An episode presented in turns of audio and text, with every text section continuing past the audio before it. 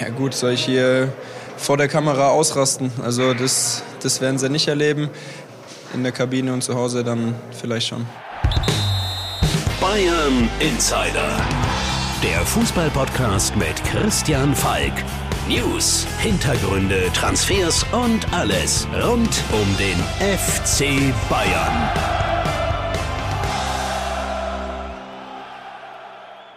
Servus beim Bayern Insider. Mein Name ist Christian Falk und ich bin Fußballchef bei Bild. Danke, dass du trotz der schicksalhaften Wende am letzten Spieltag reinhörst.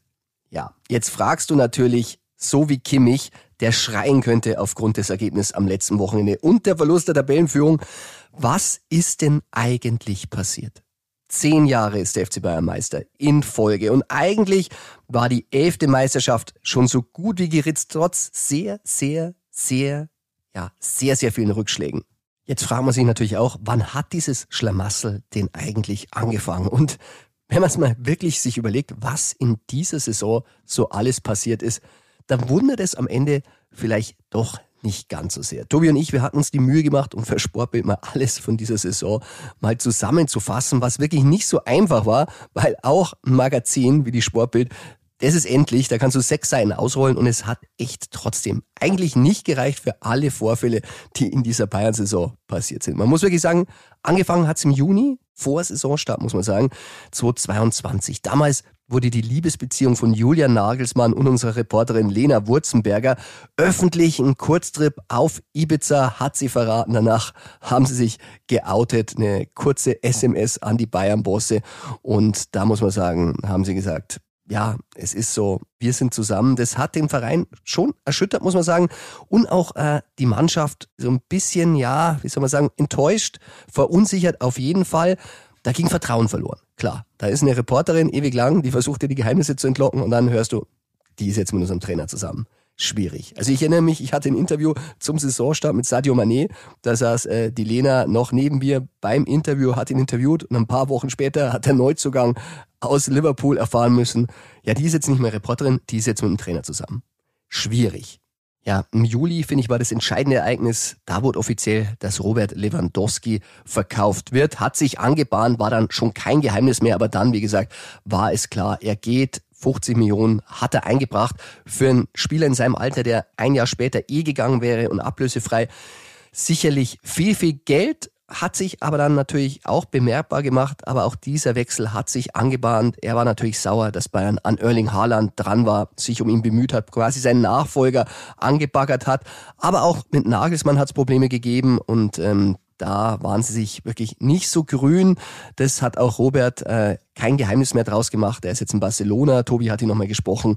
Also er hat es dann ein bisschen offiziell smooth, würde ich sagen, formuliert. Er hat dann gesagt, der Verein hatte seine Ziele und Strategien. Das verstehe ich. Aber er hatte natürlich auch viel kritisiert, was Nagelsmann im Training gemacht hat, äh, wie er ihn einsetzen wollte. Und Nagelsmann hat nicht umsonst auch den Transfer unterstützt, weil er gesagt hat, da wären wir unberechenbarer, wenn er nicht mehr da ist. Äh, lasst es uns machen, lasst uns was Neues ausprobieren. Damals klang das wie eine gute Idee. Im Nachhinein muss man sagen, ja, vielleicht wären die Lewandowski-Tore wirklich wichtig gewesen. Für Lewandowski wurde ja unter anderem dann auch Sadio Mané verpflichtet. Wie gesagt, damals flog Brazzo mit Nagelsmann als Unterstützer nach Liverpool, um ihn zu überzeugen. Und der Wechsel war damals eine Sensation, muss man sagen. Man hat sich so viel erhofft, aber es lief nicht wirklich an. Und dann, da sind wir schon im November, dann der schicksalhafte Moment. Er verletzt sich gegen Werder Bremen. Eine Verletzung hörte sich eigentlich harmlos an. Wadenbeinköpfchen zunächst und man meinte, vielleicht kann er sogar die WM spielen. Am Ende fiel er monatelang aus. Und bis heute muss man sagen, kam nie mehr wirklich beim FC Bayern in Tritt. Ein Tor, jetzt 2023. Das ist für jemanden wie ihn, äh, der eigentlich alles wirklich auf den Kopf stellen sollte, wirklich die Gier anregen bei Bayern, den Konkurrenzkampf. Einfach zu wenig, muss man sagen. Und auch im November, da fand die WM in Katar statt, die aus deutscher Sicht wahrlich unter keinem guten Stern stand und aus Bayerns Sicht sowieso nicht. Die deutschen Nationalspieler aus in der Vorrunde, total frustriert. Ich sehe Jo Kimmich immer noch vor mir, der in der Mixzone nach dem Aus äh, fast Tränen in den Augen hat, äh, überlegt öffentlich, ob sie eine Verlierergeneration sind, ob es an ihnen liegt. Auf jeden Fall Selbstvertrauen total am Boden. Lucas Hernandez, der sich bei Frankreich einen Kreuzbandriss zugezogen hat. Nus Masraoui, der aufgrund einer Corona-Infektion dann nicht mehr spielen konnte, eine Herzbeutelentzündung als Folge hatte. Ja, und Kingsley Coman, der einen entscheidenden Elfmeter im WM-Finale verschossen hat, also auch frustriert. Alles wirklich nicht gut, kein Selbstvertrauen. Es war wirklich frustrierend. Und hätte das nicht gereicht, kam die Verletzung von Manuel Neuer. Der auch frustriert, äh, hat es dann erklärt, er wollte auf andere Gedanken kommen, wollte das irgendwie ein bisschen kanalisieren, hat dann diese Skitour gemacht, äh, damals zu wenig Schnee, du erinnerst dich, Sturz, Helikopter, OP, fällt aus für den kompletten Rest der Saison. Das war natürlich ein ganz, ganz harter Schlag. Mir hat Bratzo mal erzählt, äh, wie ihn in den USA in seinem Urlaub in der Nacht diese schicksalshafte Meldung dann erreicht hatte. Der dachte, er hat einen Albtraum und ähm, da hat er dann auch vor allem viel Arbeit danach. Er hat dann Jan Sommer verpflichtet, muss man sagen, äh, solider Transfer, der hat es wirklich super gemacht. Aber ganz ehrlich, Manuel Neuer als Führungsfigur und als Weltklasse-Torwart ersetzen, das konnte natürlich Jan Sommer auch nicht. Was aber dann auch noch passierte, beziehungsweise, ja, passierte, ist das falsche Wort. Was dann gemacht wurde, war natürlich auch nicht sehr förderlich für die Beziehung von Manuel Neuer und Julian Nagelsmann, die ja eh schon ein bisschen als belastet galt. Also war kein Geheimnis in der Mannschaft. Jo Kimmich war der äh, heimliche Kapitän von Nagelsmann. Und Manuel Neuer hat es gespürt, äh, der Kapitän der Zukunft Kimmich neben ihm und er so ein bisschen immer auch kritisiert, was seine Anspiele, sein Aufbauspiel betraf. Das hat er persönlich genommen. Immerhin hat er wirklich alles gewonnen. Weltklasse-Torhüter und muss ich dann sagen, das und das und das machst du falsch. Hört man nicht gerne, obwohl manchmal Kritik ja auch gut tut, um sich zu verbessern. Das wäre alles jetzt kein Problem gewesen, hätte man nicht dann auch noch Toni Tapalovic, sein Torwarttrainer und engen, engen Freund beim FC Bayern in seiner Verletzungsphase entlassen. Das hat wehgetan. Äh, man muss sagen, ähm, Toni Tapalovic, ähm, der war wichtig für Manuel Neuer. Er hat es allerdings auch ein bisschen an Respekt gegenüber Julian Nagelsmann vermissen lassen. Man sagen, er hatte anscheinend Probleme, seinen Rück Schritt. Ja, er war Assistent unter Hansi Flick, äh, wurde dann wieder zum Torwarttrainer sozusagen runtergestuft, dann vermissen lassen gegenüber Nagelsmann, der ihn dann auch kritisch gesehen hat, muss man sagen. Und dann hat man sich trennen müssen, weil das funktionierte nicht mehr. Aber das hat Neuer natürlich wirklich auch aufgestoßen. Und dann hat er auch dieses Interview gegeben, du erinnerst dich, mit viel Kritik. Auch das hat für viel Ärger gesorgt. Und mit Ärger ging es dann auch weiter im Januar. Gucci Gnabry, ich glaube, bei dem Stichwort äh, weiß jeder, was gemeint ist. Serge Gnabry fliegt nach einem mageren 1 zu 1 zwischen zwei Spielen. Äh, dann gab es wieder ein 1 zu 1 in Köln, wirklich nur wenig Zeit dazwischen, drei Tage. Und er fliegt zur Fashion Week nach Paris, zieht sich da mehrmals um, postet es. Und jeder denkt sich, ey, hast du in so einer Phase nichts anderes im Kopf? Brazzo, der hat sich nicht nur gedacht, der hat es dann auch gesagt, hat ihn öffentlich kritisiert. Äh, Spieler haben wieder gesagt, hey, wieso darf er doch, war nicht verboten. Andere sagen, naja, äh, wer solche Flaus im Kopf hat, dem gehört es nicht anders. Also auch das hat schon wieder für Aufregung gesorgt. Und da sind wir auch schon im Februar. Und da sind wir auch bei Leroy Sané. Ja, Leroy, der kam diese Saison das ein oder andere Mal zu spät, Minute hier, Minute da, alles nicht so schlimm. Und irgendwann wurde es aber dann so auffällig, es war ja auch immer wieder in der Zeitung, wir haben es dann natürlich auch fotografiert. Und da muss ich auch sagen, ja, wenn man zu spät kommt, das kann passieren, aber wenn du schon weißt, da ist ein Bildfotograf, der wartet, sind alle Spieler pünktlich und du bist schon wirklich sehr oft aufgefallen, dann sage ich, fahr immer eine Viertelstunde früher los. Nein, hat er nicht gemacht. Und irgendwann hat es auch die Bayern dann irgendwann mal genervt und es hat ihnen auch gereicht. Vor allem, wenn es eine ernsthafte Abfahrt ist, wie zum Bundesligaspiel nach Gladbach beziehungsweise zum Flughafen, äh, wo dann das Flugzeug losgeht und der Bus auf ihn wartet und er kommt nicht. Und irgendwann hat Teammanagerin Kathleen Krüger gesagt, jetzt reicht's uns, wir fahren jetzt los. Auch ohne Leroy hat die Trainer im anderen Bus informiert und dann sind die Busse abgerollt und Leroy Sané war eben nicht mit an Bord. Er hat den Flieger erreicht dann, er ist dann nachgefahren, aber das macht natürlich was mit der Mannschaft. Wenn der eine nicht im Bus sitzt und Sonderregeln bekommt. Auch nicht gut. Und weil das viele nicht so gut fanden, hat es im März 2023 dann erstmals wieder seit Jahren einen Strafenkatalog gegeben. Der wurde eingeführt. Äh, Teampsychologe Max Peker und Teammanager Krüger haben ihn aufgestellt. Und auch das hat natürlich wieder zu Diskussionen geführt. Warum braucht man das? Sagen die Spieler, sind erwachsen. Aber hat's anscheinend gebraucht. Und der März, muss man sagen, der März hatte es ja dann sowieso in sich. Höhepunkt der sportlichen Leistungen war dann das 1-2 in Leverkusen. Und da hat's auch schon gekracht. Tabellenführung weg. Und Oliver Kahn hat's in der Halbzeit schon gespürt, äh, dass Brazzo in der Halbzeit darunter geht. Das kennen die Spieler. Aber bei 1-0-Führung, dass der Vorstandschef dann in der Kabine steht und mit grimmiger Miene die Ausführung von Julian Nagelsmann überwacht, der da sehr taktisch gewesen sein soll, habe ich gehört, äh, hat da irgendwie erzählt, sie könnten mit der Umstellung jetzt durchstechen bei Leverkusen, alles kein Problem. Ging nach hinten los, äh, zum Schluss gab es noch ein viel Glück, das hatten sich die Bosse offenbar auch ein bisschen emotionaler vorgestellt. Eine packende Halbzeitansprache, die es dann nicht gab. Cancelo, der wurde ausgewechselt, der hat nur noch große Augen gemacht, habe ich mir sagen lassen. Also, das war dann der Auslöser, warum sich die Bayern-Bosse dann entschieden haben, am Montag sich zusammenzusetzen und sagen, ey, wir suchen einen neuen Trainer. Dienstag Tuchel angerufen haben und äh, abends am Dienstag bereits das Gespräch mit ihm geführt, um ihn einzustellen. Und dann kam der 23. März und da ist wieder Bild im Spiel. Auch darüber haben wir schon oft gesprochen. Wir haben es vermeldet. Julian Nagelsmann ist entlassen. Er hat es nicht gewusst, weil er ist in den Skiurlaub gefahren, eben mit der Lena und war da länger nicht erreichbar an diesem Tag und ähm, ging nicht ran, als die Bayern-Bosse es probiert haben. Irgendwann stand es dann in den Medien und da haben die Berater, die wir auch informiert hatten, ihn dann erreicht. Julian hat dann wieder bei den Bayern angerufen. Die wollten es ihm dann nicht unpersönlich am Telefon sagen, sondern erst am nächsten Tag in der Sebener. Geändert hat's nix. Er wurde dann halt am nächsten Tag offiziell entlassen. Julian muss am Abend dann noch ein paar Nachrichten verschickt haben, auch einige Spieler erreicht haben. Spieler haben ihn erreicht, man hat sich ausgetauscht, aber da war das Kind schon in den Brunnen gefallen. Ja, und dann der 1. April, kein Scherz, Julian Nagelsmann weg. Trainer Thomas Tuchel sitzt beim Spitzenspiel gegen Dortmund auf der Bank und man meinte, jetzt haben die Bayern die Kurve gekriegt. 4 zu 2 im Spitzenspiel gegen Dortmund. Die Tabellenführung ist wieder da und alles schien sich im Wohlgefallen aufzulösen.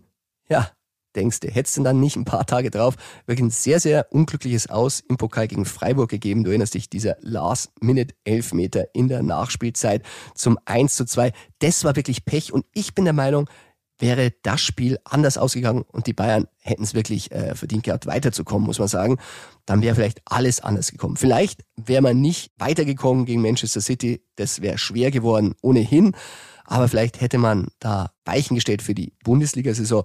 Gegen Manchester City, na, wer weiß, es hätte natürlich was auslösen können. Ob es am Ende gelangt hätte, wir wissen es nicht. Was aber passiert ist, ist, dass der Frust natürlich höher wurde in der Kabine und dann hat Sadio Mane Leroy Sunny diesen V-Schlag verpasst. Ja, in der Kabine nach dem 0 zu 3 bei City und ähm, das hat natürlich wieder Folgen gehabt. Wieder schlechte Presse, wieder Schlagzeilen. Bild hat's enthüllt und äh, gab dann auch noch eine saftige Geldstrafe von 350.000 Euro für Manet und eine Spielsperre. Sowas hat's bei Bayern in der Höhe noch nie gegeben. Und das war auch der Zeitpunkt, wo es dann auch Uli Hoeneß nicht mehr am Tegernsee gehalten hat. Äh, er war dann sehr präsent an der Säbener Straße Versinnbildlicht wurde es durch das Foto auf dem Platz mit Thomas Tuchel beim Training, wo er gestikuliert, wo er sich artikuliert und wo er mit ihm ganz eng zusammenrückt, um zu zeigen, hey, ich unterstütze ihn jetzt, weil der braucht jetzt Unterstützung. Und das hat auch Oliver Kahn registriert. Der hat es anscheinend beobachtet aus dem zweiten Stock und saß am nächsten Tag beim Training. Aber da war es wohl schon zu spät. Und Oliver Kahn, der muss jetzt den Kopf hinhalten in dieser Krise und Wahrscheinlich äh, wird es dann auch nicht überstehen, aber dazu kommen wir noch. Allerdings, ich sag mal, mit einer Meisterschaft im Rücken, da hätte er am 30. Mai bei der Aufsichtsratssitzung natürlich super Argumente gehabt, weil wirtschaftlich steht der FC Bayern gut da. Ohne die Meisterschaft wird's wirklich eng. Aber da sind wir auch schon in der Gegenwart beim 1 zu 3 gegen Leipzig, das erneut die Tabellenführung gekostet hat.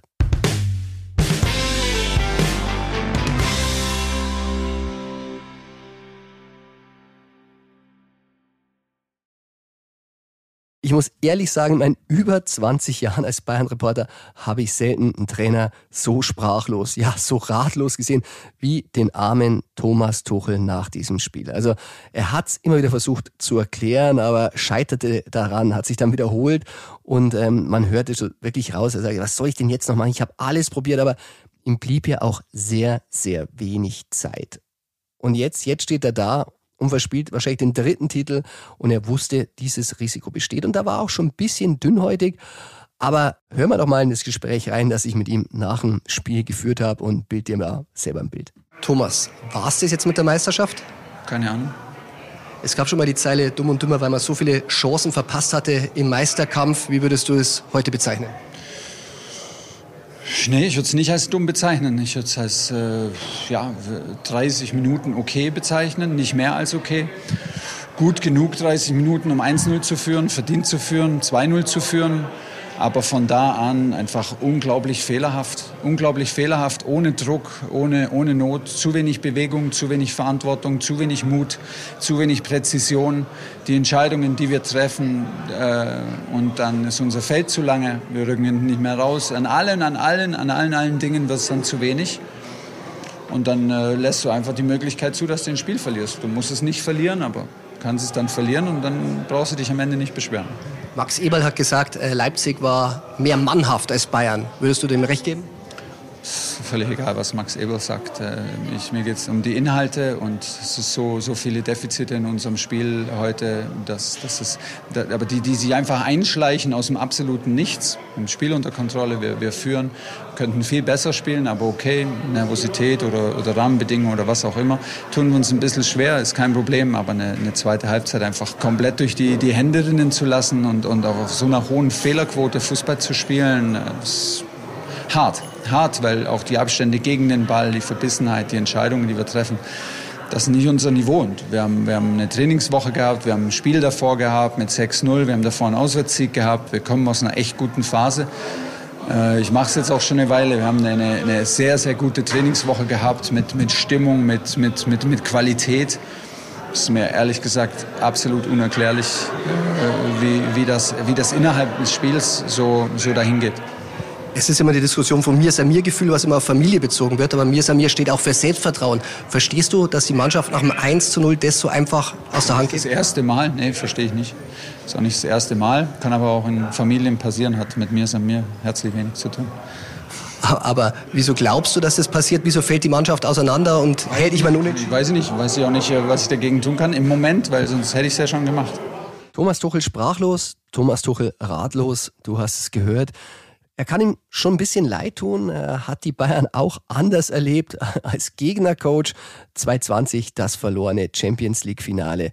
Das hat ihn wirklich damals beeindruckt. Auch ein Grund, warum er diese Mannschaft übernehmen wollte. Und diese Mannschaft zeigt sich nun ganz, ganz anders. Aber der Bayern Insider, der hat sich das jetzt auch mal angeschaut und mal verglichen, was ist denn mit dieser Mannschaft in den letzten zehn Jahren passiert und warum ist sie denn schlechter als sonst? Und da gibt es wirklich Zahlen dafür. Man muss wirklich sagen, ein Grund, und der liegt auf der Hand, ist die Großchancenverwertung. Die liegt nur noch bei 43 Prozent. Das ist zu wenig, das ist der schlechteste Wert seit Bayern Meister wurde in dieser Serie. Aber was noch viel deutlicher herauskommt, ist, die Bayern, sie wirken einfach nicht fit. Dramatisch weniger Tore nach der Pause, nur 34 und äh, ein Höchstwert in der zweiten Halbzeit bei Gegentreffern 27. Also das ist eindeutig ein Zeichen von Fitnessproblemen. Und das war auch ein Punkt, den ähm, in der Vereinsführung einige bemängelt haben, zum Beispiel auch die kurze Vorbereitung auf die Rückrunde. Auch Spieler sollen gesagt haben, nee, das war nix, das war zu wenig, was wir da gemacht haben. Und das ist wieder ein Punkt, den man Julian Nagelsmann dann intern ein bisschen ankreidet und sagt, ja, hat ein bisschen viel Urlaub gegeben, hat vielleicht ein bisschen viel Urlaub gemacht. Das sind Sachen, die kann man im Nachhinein natürlich immer leicht sagen, aber das sind Sachen, die jetzt natürlich angesprochen werden. Und extrem hoch war auch die Anzahl der Gegentore durch Joker. Also auch da wieder Frische Leute kamen rein, die Bayern wirken dafür nicht fit genug. Gibt auch noch andere Zahlen. Ja, Zahlen kann man drehen und wenden, wie man will. Sie sind auf der Hand, aber ich finde, dieses Fitnessproblem, das war deutlich.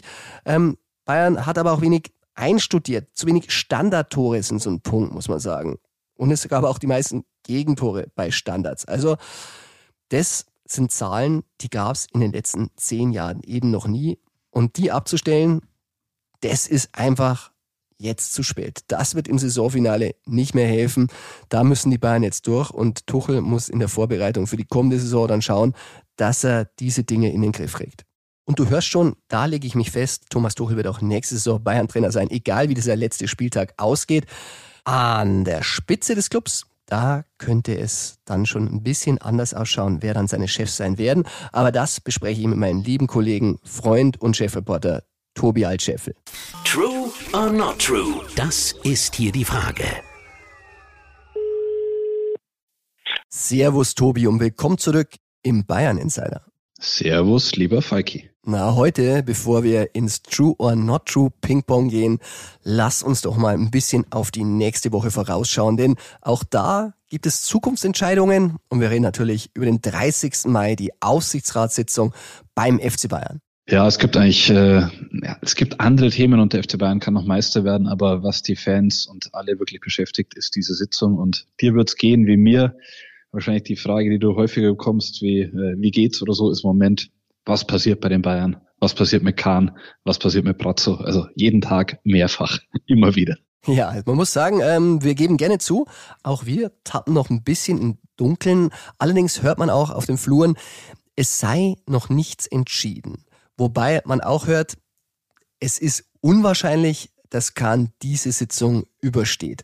Man muss sagen, Uli Hoeneß ist wahrscheinlich einer der ganz, ganz wenigen, der vielleicht schon weiß, was da passieren wird. Ja, ich glaube auch, also der Uli Hoeneß weiß es vielleicht, ähm, was man auch hört unter der Woche, jetzt unter dieser Woche, gibt es schon viele Gespräche äh, zwischen den Aufsichtsräten, natürlich auch äh, unter der Leitung von Aufsichtsratschef Herbert Heiner. Der weiß es wahrscheinlich dann auch, wenn es Uli Hoeneß weiß. Ich glaube, die zwei sind die bestimmenden Köpfe in diesem Gremium ähm, werden im Laufe der Woche alle mitnehmen, weil es ist ja auch klar, man kann nicht am 30. Mai an diesem Nachmittag, wo die Sitzung in der Allianz Arena stattfindet, anfangen zu überlegen, ja, was machen wir jetzt, wenn es nicht weitergeht mit Oliver Kahn, sondern da geht es darum, ihn ja dann gegebenenfalls abzuberufen und den Nachfolger direkt festzulegen. Ja, du hast es gesagt, es wird am Nachmittag stattfinden. Das liegt auch daran, dass da sehr viele Wirtschaftsbosse einfliegen und teilweise auch wieder an dem Tag zurückfliegen wollen. Und ähm, darum geht's ja auch ein bisschen. Da sind ähm, wirklich Hochkaräter drin, die natürlich das in ihren Firmen oft äh, auch entscheiden müssen. Und deshalb äh, ist man nicht so sicher, wie reagieren denn da diese ganzen Firmen wie Allianz, wie Telekom oder auch wie Audi, wenn man sagt, da muss ein neuer Vorstandsvorsitzender her. Und ein Name, der die Woche kam, den wir auch gespielt haben, der ist Jan Christian Dresen. Und das ist natürlich sehr, sehr interessant, weil eigentlich, muss man sagen, äh, würde Dresen, der ist ja jetzt Finanzvorstand, ausscheiden. Der würde ausscheiden. Der war lange und sehr erfolgreich da, aber es wurde festgelegt, ähm, er geht. Und es wurde da schon bei dieser Entscheidung angedeutet, auch von uns geschrieben, äh, aber jetzt immer offensichtlicher. Er geht auch, weil es mit Oliver Kahn ein großes Problem gab. Also Kahn und Dresen, das hat nie gepasst. Ähm, auch in Sachen Mitarbeiterführung haben die beiden, glaube ich, sehr unterschiedliche Auffassungen. Und wenn es äh, einen Punkt neben der finanziellen Stabilität oder dem Wachstum beim FC Bayern gibt, der für Dresen spricht, ich glaube, dann wäre es auch, wie er das Klima verändern könnte im Verein. Man muss auch sagen, äh, wer ist Dresen überhaupt? Also ist ein Mann im Hintergrund, der ist schon seit 2013 da, seit 2014 ist er quasi schon Vize-Vorstandschef, also es wäre noch eine Stufe höher, die dann gehen würde. Und du hast es angesprochen, er ist ein großer Kahn-Kritiker. Die beiden verstehen sich halt wirklich überhaupt nicht. Und ähm, auch die Dimension von äh, Dresen muss was mit Oliver Kahn zu tun gehabt haben. Also es hieß auf eigenen Wunsch in der Mitteilung damals, aber wir haben auch gehört, es soll auch mal ein Gespräch gegeben haben zwischen den beiden. Und da soll ihm Oliver angeblich vorgeworfen haben, Dresden sei kein Teamplayer. Und das muss ihn sehr verletzt haben. Ja, weil ähm, wenn man von Dresden etwas nicht kennt, dann sind es irgendwelche Alleingänge, also öffentliche Alleingänge oder ähnliches. Der ist absolut loyal. Der hat, glaube ich, in den zehn Jahren, wo er da war, vielleicht zehn Interviews, wenn es hochkommt, äh, gegeben und äh, sich dann nie gegen den Verein gestellt oder irgendwas. Äh, das hat ihn sehr äh, ja, getroffen, dieser Vorwurf. Und die Frage ist natürlich auch, wie kam es bei dieser äh, Entscheidung, was ging dazu gange, dass äh, man gesagt hat, Dresen geht. Also Verein hat gesagt, auf eigenen Wunsch. Es gibt auch Stimmen, die sagen, er wurde von den Leuten, die Kahn näher stehen, vielleicht dahin gedrängt. Äh, und daher ist es natürlich interessant, soll er weg sein will er weggehen oder soll er jetzt befördert werden? Also da gibt es ein breites Spektrum der, der Optionen. Ja, man muss auch sagen, äh, ist natürlich ein bisschen komisch. Man äh, drängt jemanden so ein bisschen Dürfen wir das sagen? Ja, ich glaube, wir dürfen es sagen. Also nach unserer Ansicht drängt ihn so ein bisschen aus dem Club und äh, dann soll er sogar Chef werden. Also das sind so die Kritikerstimmen, warum man sagt, ähm, der wird es vielleicht doch nicht. Allerdings erfüllt er einige Kriterien. Er ist A, Hönes nah. Hönes hat ihn geholt. Er ist Rummenigge nah. Äh, hilft natürlich auch schon ein bisschen bei der Ausführung dieses Jobs. Und man muss auch sagen, er hat auch sehr viel Erfahrung. Äh, er hat ja in der Zeit, wo Hönes im Knast war, quasi die Verträge mit den Spielern gemacht. Also schon sehr, sehr viel Erfahrung. Ja, und der kennt den Club halt einfach. Also der, äh, man spricht immer von mir Samir, das geht nur, wenn man mal die kurzen Hosen getragen hat und 300 Bundesligaspiele für Bayern, aber der weiß, was mir Samir äh, sein bedeutet. Der, der kennt den Club sehr gut und ähm, wenn man jetzt mal von beispielsweise einer Trainerentlassung ausgeht, wer ist dann der erste Kandidat, zumindest übergangsweise schaut man auf den Co-Trainer, also den Mann dahinter. Und der Dresen, äh, der ist der Vize-CEO, der Vize-Vorstandsvorsitzende. Und von daher ist der Gedanke schon irgendwo logisch, warum man das machen wollen würde. Und du hast es im Intro auch schon gesagt, ähm, auch über Hassan Salihamidzic wird diskutiert und es gibt auch da Gerüchte. Eins, was die Woche äh, so ein bisschen die Runde machte, war, ähm, dass Jochen Sauer ihm beerben könnte. Aber ich glaube, da müssen wir sagen, da ist wenig dran, oder Tobi? Ja, wir sind noch nicht beim True, Not True, aber das wäre in dem Fall ein, ein Not True. Ähm, bei Sauer ist der Stand so, ähm, es ist noch nicht klar, wie es mit dem weitergeht. Der Gut, man muss natürlich sagen, wer ist Jochen Sauer? Er arbeitet am Campus. Genau, er ist der Chef des Campus und er war jetzt äh, dafür zuständig, dass äh, diese Vereinskooperationen weltweit aufgebaut wurden und äh, er möchte gerne dieses Projekt betreuen. Da hat er große Erfahrung drin, war sehr erfolgreich, weil bei äh, RB, also RB Salzburg, hat er auch mit Partnervereinen zu tun gehabt. Das könnte er, aber er würde gleichzeitig weiter gerne am Campus sein, weil es ist ja logisch der Gedanke, wenn man den Spieler entwickeln will und ihn dann ausleihen, dann muss man beiden, also Campus und beim neuen Verein ein bisschen was zu sagen haben. Das ist gerade noch die große Frage. Aber was sicher ist, mit den Profis, mit der Profiabteilung wird er nichts zu tun haben und er wird nicht der Bratzo-Nachfolger. Ja, zumal ich glaube, Herr Brazzo sitzt äh, wesentlich fester im Sattel als Oliver Kahn. Er hat die Nähe zu äh, Uli Hoeneß, er hat ihn auch immer wieder bei Entscheidungen ins Boot geholt, unter anderem auch bei der Entlassung von Julian Nagelsmann. Da muss äh, Hoeneß auch wirklich ähm, eingebunden worden sein. Uli Hoeneß hatte ja Julian Nagelsmann immer sehr verteidigt in den letzten Wochen, hat immer uns eigentlich, der Bild, eine Kampagne gegen Julian Nagelsmann vorgeworfen, aber hinter vorgehaltener Hand muss er auch kein Julian Nagelsmann-Fan gewesen sein. Ja, und ähm, wir haben ja in der Sportbild ein Tagebuch gemacht über die Saison, über die Bayern-Saison und die Probleme. Und da gab es auch für uns einige Reaktionen. Äh, und eine Reaktion, die ich erhalten habe, war aus dem Verein raus, ihr liegt da sehr gut mit diesem Tagebuch und eben auch ein Bedauern, dass der Uli Hoeneß äh, vielleicht, wenn er mehr die Führung von Nagelsmann übernommen hätte und ihn mehr geformt hätte, dass äh, das besser ausgehen hätte können. Aber wahrscheinlich gab es den Punkt, wo der Uli Hoeneß auch vielleicht ein bisschen mit seinem Glauben abgerückt ist. Und äh, klar, er ist nicht mehr so aktiv im Verein, eigentlich, eigentlich dick unterstrichen. Und wenn das damals gewesen wäre am Anfang bei Nagelsmann, vielleicht hätte er auf einen anderen Weg kommen können. Tja, man muss auch sagen, es ist ja auch nicht die Aufgabe von Uli Hoeneß, den Trainer zu führen.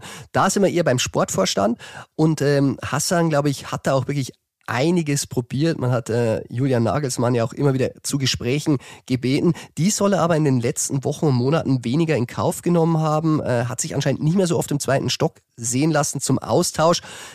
Auf Anforderung muss es dann wieder mal passiert sein, aber dann auch wieder abgenommen. Also da sieht man schon, äh, da hat sich die sportliche Leitung und der Trainer so ein bisschen voneinander entfernt. Ja, ich glaube, die Nagelsmann-Diskussion, da, da wird es noch in wahrscheinlich zehn Jahren Geschichtsschreibungen geben, was da nun wirklich die Wahrheit war und was das Problem und was hätte sein können.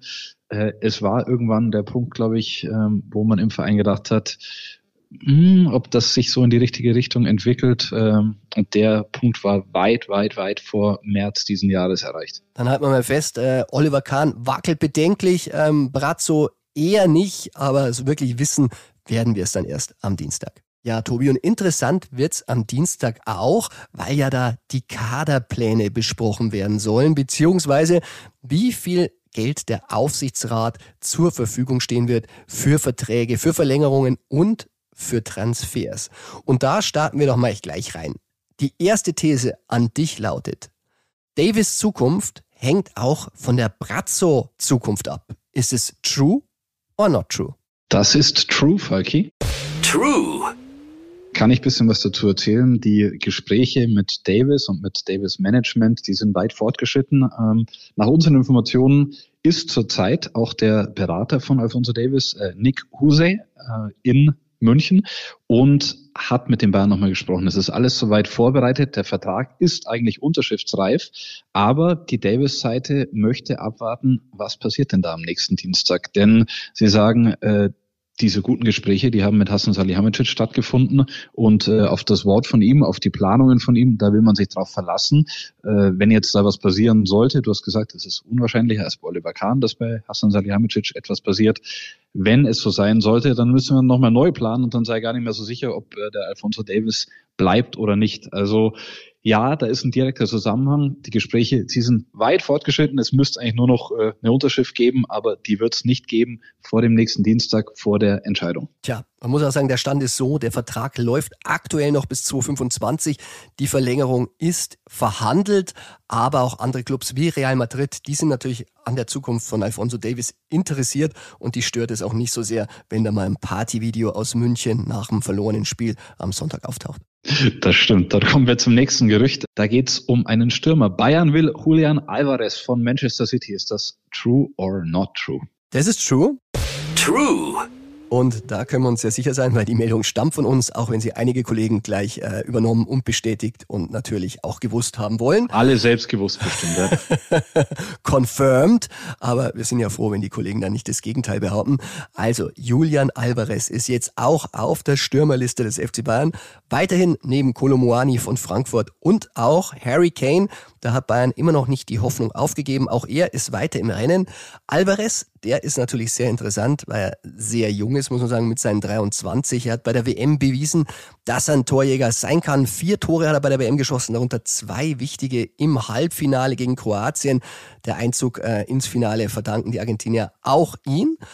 Er hat den Vertrag jüngst erst verlängert, muss man sagen. Er hatte schon lang bei City und der war bis 2027. Man hat sein Gehalt aufgestockt, Jetzt hat er bis 2028 und das ist sehr, sehr lang, was natürlich ihn auch sehr, sehr teuer macht, muss man sagen. Aber es gibt auch Argumente, die dafür sprechen, dass er sich vielleicht verändern würde. Und zwar zum einen, es ist schwierig, wenn du Erling Haaland vor dir hast. Da kommst du natürlich dann nicht auf ganz so viel Einsatzzeiten, wie du dir als Weltmeister erhoffen würdest. Und zum anderen, ähm, City hat ihn wirklich für einen Schnäppchenpreis letzten Sommer bekommen, und zwar für 21,4 Millionen Euro. Ich finde da, wenn du aufdoppelst, selbst verdreifachst, hast du immer noch einen ordentlichen Gewinn und das lässt die Bayern so ein bisschen hoffen, dass er vielleicht der neue Stoßstürmer sein könnte, auch wenn er für einen Stoßstürmer natürlich ein bisschen klein ist. Du sagst, das, äh, das wäre jetzt das erste gekommen, was mir einfällt. Also ich finde ihn auch super, aber er ist halt 1,70 Meter nur groß, ähm, jetzt kein Kopfballungeheuer damit, hat aber einen absoluten Torriecher.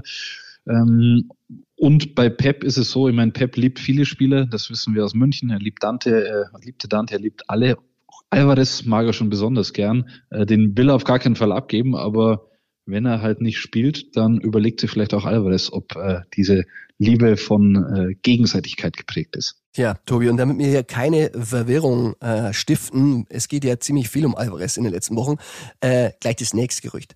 Bayern steigt beim Poker um, und jetzt kommt's, Edson Alvarez aus. Ist es true or not true? Das ist true. True.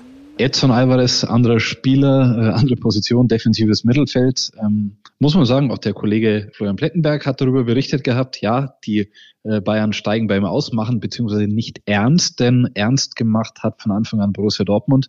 Bayern hatte ihn auf einer Scouting-Liste, hat aber äh, ja, sich noch nicht entschieden, ob man ihn wirklich haben möchte oder nicht. Zwischen Dortmund und äh, Edson Alvarez ist es recht weit gediegen, aber bei den Bayern gibt es einen anderen Sechser, der der Wunsch, Wunsch, Wunschspieler ist. Das ist der Ken Rice und Alvarez wird es nicht werden. Ja, da muss man wirklich sagen, ähm, die Bayern haben sich den angeschaut, halten ihn auch wirklich für einen guten Spieler, aber wissen eben auch, Dortmund ist schon sehr weit und da nicht der absolute Wunschspieler ist, geht man da auch gar nicht mehr so richtig ran. Dann der nächste Mittelfeldspieler. Äh, Bayern hat Adrian Rabiot auf der Liste. True or not true? Das ist true. True. Und auch das, unsere Meldung möchte ich jetzt mal sagen. Ähm, man hat es vorher schon so ein bisschen rauschen hören. Äh, Rabiot, Interesse von Bayern, ging durchs Internet, aber es kam dann auch gleich von Kollegen immer, nein, der kommt nicht, weil der war ja schon bei Tuchel, Paris Saint-Germain. Damals gab's Ärger, damals gab's Streit. Er wurde ja damals sogar teilweise aus dem Kader gestrichen. Dazu kann ich aber sagen, ähm, ja, war so, aber das hatte nichts mit Thomas Tuchel zu tun. Der hält ihn für einen sehr, sehr guten Spieler. Ähm, damals war es so, dass Adrian Rabiot seinen Vertrag bei PSG nicht verlängert hatte. Er hatte sehr, sehr hohe Gehaltsforderungen. Da muss man sagen, da ist auch seine Mutter dafür zuständig. Die muss sehr, sehr knallhart sein, was das betrifft. Und das ist jetzt auch das Problem bei Juventus Turin. Da läuft der Vertrag nämlich auch erneut aus. Und da soll er schon sieben Millionen netto verdienen. Die Mama will jetzt zehn Millionen netto für den Sohnemann und das macht schwer. Das ist viel Geld. Das würde ihn auch bei Bayern zu den Spitzenverdienern machen. Allerdings, wenn er ablösefrei ist, dann ist es natürlich wieder ein Gesamtpaket, wo man sagt, naja, da sparen wir uns einen Haufen Geld an der Ablöse. Selbst mit Handgeld wäre das noch ein gutes Geschäft und er könnte dann dort spielen, wo man Bedarf hat. Also du hast es schon gesagt, Declan Rice ist so ein Thema. Äh, Matteo Kovacic, der ist auch ein Thema. Und jetzt auch Adrian Rabiot. Und 2019 waren die Bayern auch schon mal dran, äh, sind dann ausgestiegen, aber der Kontakt besteht und ähm, der wird jetzt wieder ein bisschen aufgefrischt. Ja, der wäre wahrscheinlich von all den äh, Top-Lösungen die billigste trotz des hohen Gehalts, wie du sagst. Und der stand beim WM-Finale in der Startelf. Also das ist jetzt kein No-Name oder ähnliches. Ähm, hat zweifelsohne sehr große Qualitäten und die Bayern haben ihn seit vielen, vielen Jahren auf der Liste. Äh, jetzt könnte es noch mehr heiß werden und ähm, ja, sicher ein Top-Spieler wäre eine Top-Lösung. Ja, Tobi. Und jetzt wird's wieder spannend, weil es kommt aus England. Mirror, der hat was berichtet und dazu ist die nächste These. Und die These lautet, Bayern würde Kimmich gegen Cancelo bei City eintauschen. Ist es true oder ist es not true? Ja, das ist äh, not true. Not true. Ist schon ein bisschen ein wildes Gerücht, äh, weil es gibt halt einfach keine Intention vom FC Bayern, Josua Kimmich loszuwerden. Es gibt viele Spieler, die zur Debatte stehen, die vielleicht verkauft würden. Äh, Kimmich zählt nicht dazu. Der hat einen Vertrag bis 2025. Ähm, natürlich werden die Bayern versuchen, diesen Vertrag zu verlängern. Ich weiß, dass bei Kimmich viele Gerüchte gerade gestreut werden, wer nicht alles an ihm dran ist. Und äh, dann gab es von Robert Lewandowski noch eine Aussage, ja, er könne doch zu Barcelona kommen. Ähm, das wird alles nicht passieren. Also Kimmich bleibt bei den Bayern. Natürlich will der Erfolg haben und will auch sehen, was sich hier entwickelt. Aber den jetzt irgendwie einzutauschen, loszuwerden, äh, überhaupt kein Thema und totaler Quatsch. Ja, du sagst es, Kimmich will nicht weg. Er hat auch keinen Agenten, als einer der wenigen Profis, vielleicht als einer der einzigen bei Bayern, äh, der ihm vielleicht versucht, irgendwie wegzubringen, um irgendwie Geld einzutreiben. Also muss man sagen, nein, auch Liverpool-Gericht, nein, Barcelona-Gerücht hast du auch gesagt, nein.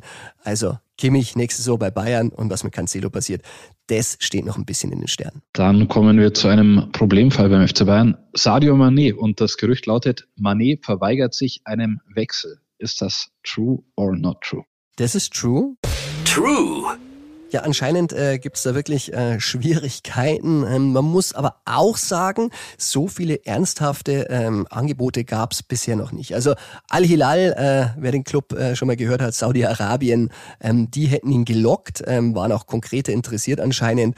Da hat er gesagt, nee, mache ich nicht. Äh, Verstehe ich auch. Also dafür ist er wirklich noch zu jung, dass er diesen Schritt macht und Ronaldo in die Wüste folgt. Aber ähm, ja, Newcastle soll ja auch schon ein bisschen interessiert gewesen sein. Und United hört man soll interessiert gewesen sein.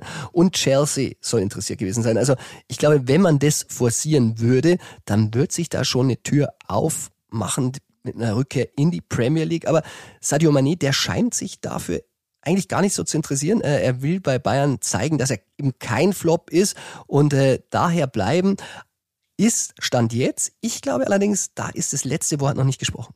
Ja, also nachdem diese Entscheidung bei ihm getroffen war, angeblich ist sie auch sehr schnell öffentlich geworden. Sie ist wieder über seine Kanäle im Senegal öffentlich geworden, sie ist auch über Fabrizio Romano öffentlich geworden und ich verstehe ja die Intention dahinter.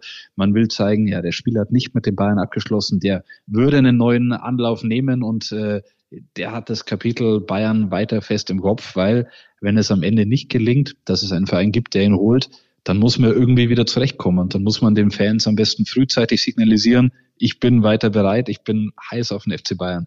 Ich glaube, die Wahrheit dahinter ist, äh, er würde es versuchen, aber er würde genauso wechseln, wenn es ein gutes, lukratives, äh, sportlich akzeptables Angebot gibt. Also Vielleicht verweigert er sich im Moment, ja, das stimmt, aber das letzte Wort ist bei ihm sicher noch nicht gesprochen. Tja, man muss dazu auch sagen, er ist der Bestverdiener der Bundesliga, über 20 Millionen. Ähm, da glaube ich, muss man nicht mehr geschätzt sagen, aber geschätzt und äh, juristisch äh, muss man das ja auch mal einfügen. Könnte es sogar bis 24 Millionen Euro werden. Und da musst du erstmal einen Club finden, der das bezahlt. Aber es gibt auch andere teure Spieler.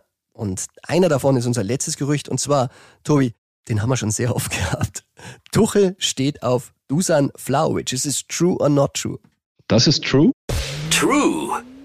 Der findet den Spieler grundsätzlich gut äh, und der wäre auch eine Lösung. Wir sprechen immer von sehr, sehr, sehr viel Geld, die etwas preiswerter wäre als äh, Osimen, als Kolumuani. Ähm, aber ich glaube, bei Bayern ist man im Allgemeinen nicht so überzeugt. Der hatte jetzt bei Juventus Turin eine sehr schlechte Phase und äh, vielleicht muss man sich ja dann doch beim Stürmer noch mal anders umschauen. Der Heulund, den wir schon mal genannt haben, der hat jetzt gerade frisch seine Agentur gewechselt. Ähm, der hat sehr viel Interesse geweckt, auch bei den Bayern, auch überall äh, in Europa. Der wäre billiger und vielleicht die Zukunft und äh, den würde ich nach wie vor nicht komplett Liste streichen. Ja, Vlaovic, muss man wirklich sagen, ähm, hat jetzt noch nicht so wirklich überzeugt. Ähm, bei Juventus sagt man allerdings, ähm, der Sportdirektor hat es ganz klar gemacht, Francesco Calvo, wir sind total zufrieden, wir vertrauen in ihn und sie wollen ihn nicht verkaufen. Und Bayern ist von ihm, wie du sagst, nicht wirklich überzeugt, immer wieder ins Gespräch gebracht worden. Aber nein, sie haben noch kein Angebot irgendwie oder auch Kontakt zu den Beratern gesucht. Also auch wenn Tuchel den ganz gut findet, wenn überhaupt, dann wirklich nur, wenn alle anderen Versuche scheitern und auch dann wird er nochmal verdammt teuer. Und noch ein Gerücht möchte ich nachreichen. Die L'Equipe berichtet, dass Lucas Hernandez quasi einiges mit Paris Saint-Germain über einen Wechsel und dieses Gerücht ist nach unseren Informationen not true. Not true. Ja, bei Bayern weiß man davon nichts. Man ist eigentlich eher auf der Zielgeraden zu verlängern. Also große Verwirrung werden wir noch ein bisschen beobachten. Tobi, dann sage ich vielen Dank und wir hören uns. Wir hören uns. Bis dann. Ciao.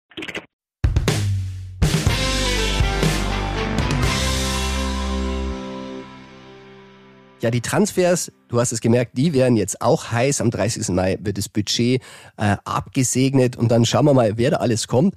Ähm, weiter natürlich ganz, ganz weit vorn einer, der auf YouTube mit einem Video auf sich aufmerksam gemacht hat. Und vielleicht hast du es schon gehört. Wenn nicht, dann spiele ich es ein. Guten Morgen. Guten Morgen. Ja, das war Declan Rice von West Ham, den die Bayern ja gerne holen würden und der vor Rabiot noch höher in der Einkaufsliste steht. Allerdings 140 Millionen sollen gefordert sein bei West Ham. Das wird schwer. Arsenal ist natürlich auch sehr finanzkräftig. Die sind an ihm dran. Aber du siehst, äh, er hat vom Bayern Interesse ganz offenbar schon was gehört. Sonst würde er da vor Ort beim Training vom West Ham nicht die Fotografen mit einem deutschen Guten Morgen begrüßen. Ein anderer Wechsel, der schon fix ist, aber immer noch nicht offiziell, den habe ich dann auch am Samstag in der Allianz Arena gesprochen und das ist Konrad Leimer. Und du hast gemerkt, der Leipziger, der hat schon so ein bisschen geliebäugelt, das zu bestätigen, hat sich nicht durchgerungen am Ende, aber was er gesagt hat, das sprach für sich und auch da hören wir mal rein. Bestätigen noch nichts, aber ähm, mein Vertrag läuft ja aus. Darum gefällt es mir hier auf jeden Fall. Ja, bei Leimer, da hat man uns schon lange festgelegt, der wird sowieso in der nächsten Saison das Bayern-Trikot tragen und man hat es auch schon rausgehört. Bei Reis, da sind wir noch ein bisschen skeptisch, ob es denn klappt. Alvarez, Colomoani, Kane, viele Namen, gute Namen, aber die helfen den Bayern am Wochenende nichts, denn da müssen es die richten, die aktuell in den Bayern-Dressen stecken und auch die, die sind abhängig davon, wie Dortmund zu Hause gegen Mainz spielt. Wenn die gewinnen, dann ist es vorbei, keine Chance mehr auf den Titel.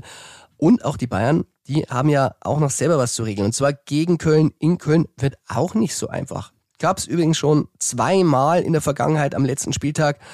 Einmal muss man sagen, 2011, 2012, da stand Dortmund schon als Meister fest, als Bayern 4 zu 1 in Köln gewonnen hat. Also da war es egal. Und 72, 73, da stand Bayern schon mal fest. Und da gab es nur ein 1 zu 1. Das wäre sowieso zu wenig. Allerdings ähm, gewinnen, das ist die Voraussetzung, damit Bayern überhaupt noch eine Chance im Titelrennen hat. Und dass Köln nicht so einfach zu schlagen sein wird, das haben sie im Hinspiel schon gezeigt. Da gab es ein 1 zu 1. Und auch da, da hat erst in der 90. Minute Kimmich ausgeglichen. Also wird ein hartes Programm, aber die Bayern müssen dadurch, wenn sie die Titelchance sich bewahren wollen. Aber da haben wir jemanden, der das besser weiß, wie die Chancen stehen und dass es sicherlich nicht einfach wird. Und das ist unser Gegner-Insider. Und darum rufen meinen Kollegen und Bildreporter für den ersten FC Köln jetzt an. Der Gegner Insider. Bauer? Servus, Ulrich, da ist der Christian Falk. Servus nach München. Hi.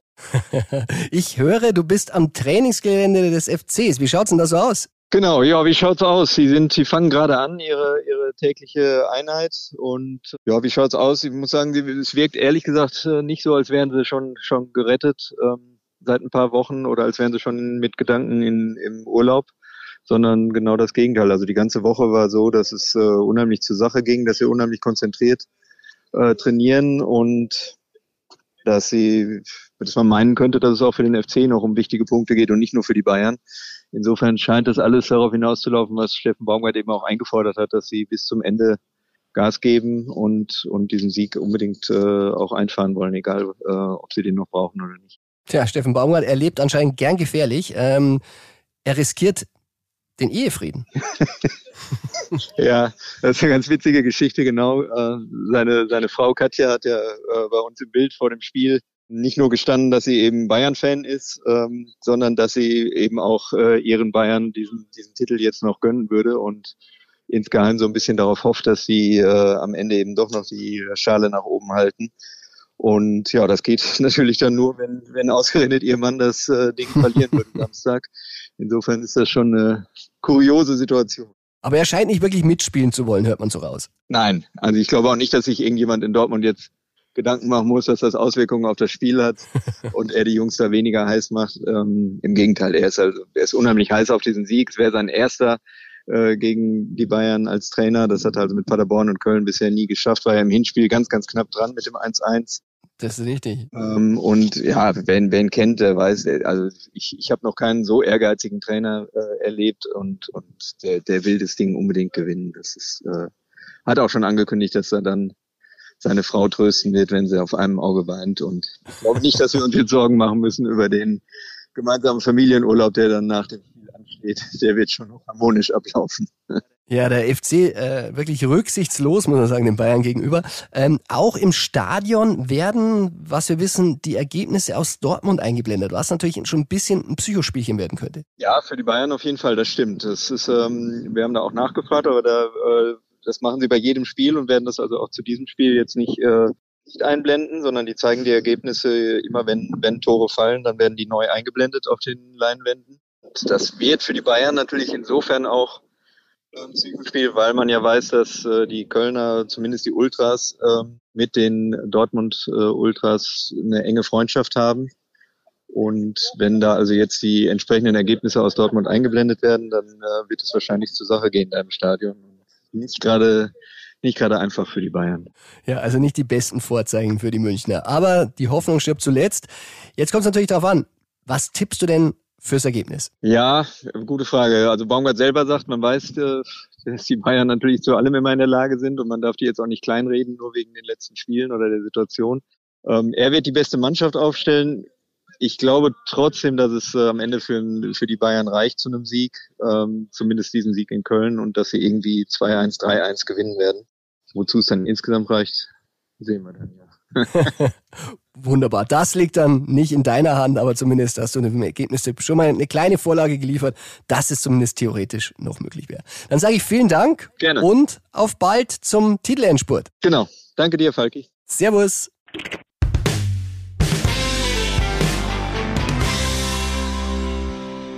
Also der Gegner-Insider, der lässt noch ein bisschen Hoffnung für die Meister Bayern. Aber wie es ausgeht, erfahren wir erst am Wochenende. Das war's mit der Folge Bayern Insider zum Titel in Sport. Ich hoffe, dir hat Spaß gemacht. Wenn ja, dann abonniere den Bayern Insider. Du weißt ja, in deiner Podcast-App. Und ich kann jetzt schon ankündigen, es gibt ein Special zum Meisterfinale. Direkt nach der Meisterschaft werde ich euch nochmal updaten in der Nacht, damit ihr dann wisst, äh, wie wir das alle sehen und dass wir darüber sprechen können, was denn da genau passiert ist. Und das mache ich nicht allein. Holger Bartstuber, der unterstützt mich und da freue ich mich schon sehr drauf. Er wird seine Analyse zum Meisterschaftsjahr des FC Bayern oder eben zur Vizemeisterschaft geben und wie er diese Saison gesehen hat. Ja, dann kann ich nur sagen, auch wenn Bayern nur Zweiter ist und Dortmund Erster. Aber das gab es in der Saison schon so oft. Darum nicht verzagen, denn auch in Sachen Schale, ein bisschen was geht immer. Bayern Insider, der Fußballpodcast mit Christian Falk. Du hast Lust auf mehr Insider-Informationen? Folge Falki in der Facebook-Gruppe Bayern Insider oder auf Twitter und Instagram unter @cfbayern. C für Christian, F für Falki und dazu ganz viel Bayern.